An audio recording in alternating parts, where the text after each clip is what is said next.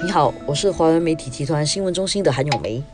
你好，我是新闻中心的何希薇。这次的新型冠状病毒的疫情啊，在新加坡看起来情况已经开始有点升级了。呃，已经开始有了这个本地的感染，虽然这个还是有限的，还不至于到了社区感染，但是这个社区感染看起来不是不可能发生的。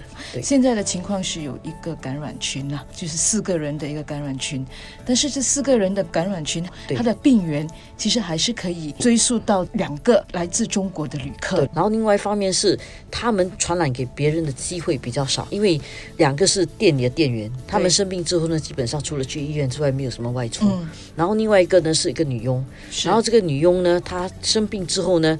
他也没有外出，他也在家里，所以他传染给别人的几率不高。然后另外一个是一个导游，但是他还没有出现症状。而且这间中药行一般上他的那个顾客群都是以旅客为主，对他不是那种开着大门做生意，不是一般的那种药材店这样的一个情况。他基本上是卖手信、做旅游团的生意的，所以一般的公众进去他的店的几率是不高的。所以在这种情况底下，这个社区感染啊还没有到那个地步，所以现在把它。它叫做有限的本地感染，但是不能够说完全就不会有社区感染。对，这个不可以掉以轻心，因为病毒这个东西哈，它要找我们呢，就说找就找的。是，而且我们并不是一开始就切断中国旅客的来源，所以也有一些中国旅客是之前来的，之前进进来的。像发生的这个小的传染群哈，那两个旅客就是在限制旅客进来之前就来的。如果说还会不会有一些病症出现，这个可能还要再观察。多一些日子，就是在我们关闭团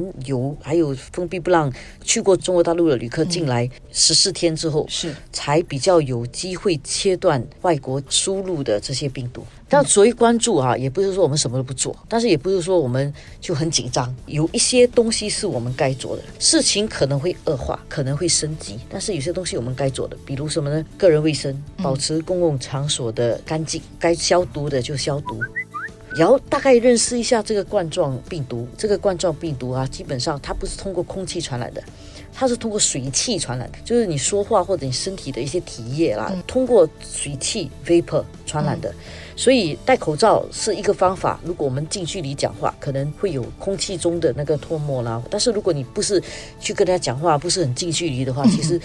口罩戴着有作用，但是它不是百分之百切除的，因为如果那个人的手动到一个东西，你也动到一个东西，嗯，你不跟他讲话，你也可能被感染的。而且我们大家都有这个习惯，就是我们的手会摸自己的脸啦、鼻子啦，你很下意识会这么做的。你戴口罩，你你不可能遮住你的眼睛，对，那眼睛也是另外一个有可能可以传，就是会揉眼睛的话也会感染感染到，所以单单口罩呢是有用。在疫情很严重的时候，就草木皆兵的时候，它有用。但是即使那个时候，口罩也不是百分之百有用。反而它给你一种错误的一种安全感，安全感。然后你以为，呃，我戴口罩就没事了，但是其实是很危险的。所以更重要的是，第一，把家里口罩收好。在更严重的情况的时候要戴口罩，还有当然自己生病的时候，自己生病的时候要戴口罩。更重要是养成好的习惯，就是洗手。还有就是政府现在在做一些东西啦，比如说清洗我们的公共设施，是包括说呃小贩中心，每天大家都要用的电梯，还有当然是扶手，因为现在为了方便老人能够出行方便的一些设施，这些都会去清洗。当然，大家就会问说，如果万一真的变成一个社区的这样的一个传播，那怎么办？其实呢，我们在 SARS 的时候也并不是没有这样的情况出现，也有好几起一家人相互传染的情况。可是后来呢，也还是可以克服。是怎么样做到的呢？就是切断那个传染源，在这个一家人里面就是这样子而已，不会他这家人又跑去感染另外一家人这样子。所以其实还是个人卫生的问题，是就是一家人里面也不一定说住在一起就会被。被互相感染到，因为如果你在一起，但是遵守了那个不让病毒传染的那些步骤啊，就是像东西保持干净啦，不要共用餐具啊，最好不要在同一个房间，厕所最好分开，这样你受感染的几率就比较低。因为就像我们回来前面讲的，这个冠状病毒都是通过水气传染的。所以只要能够保持卫生干净的话，即使住在一起，也不是一定会感染到。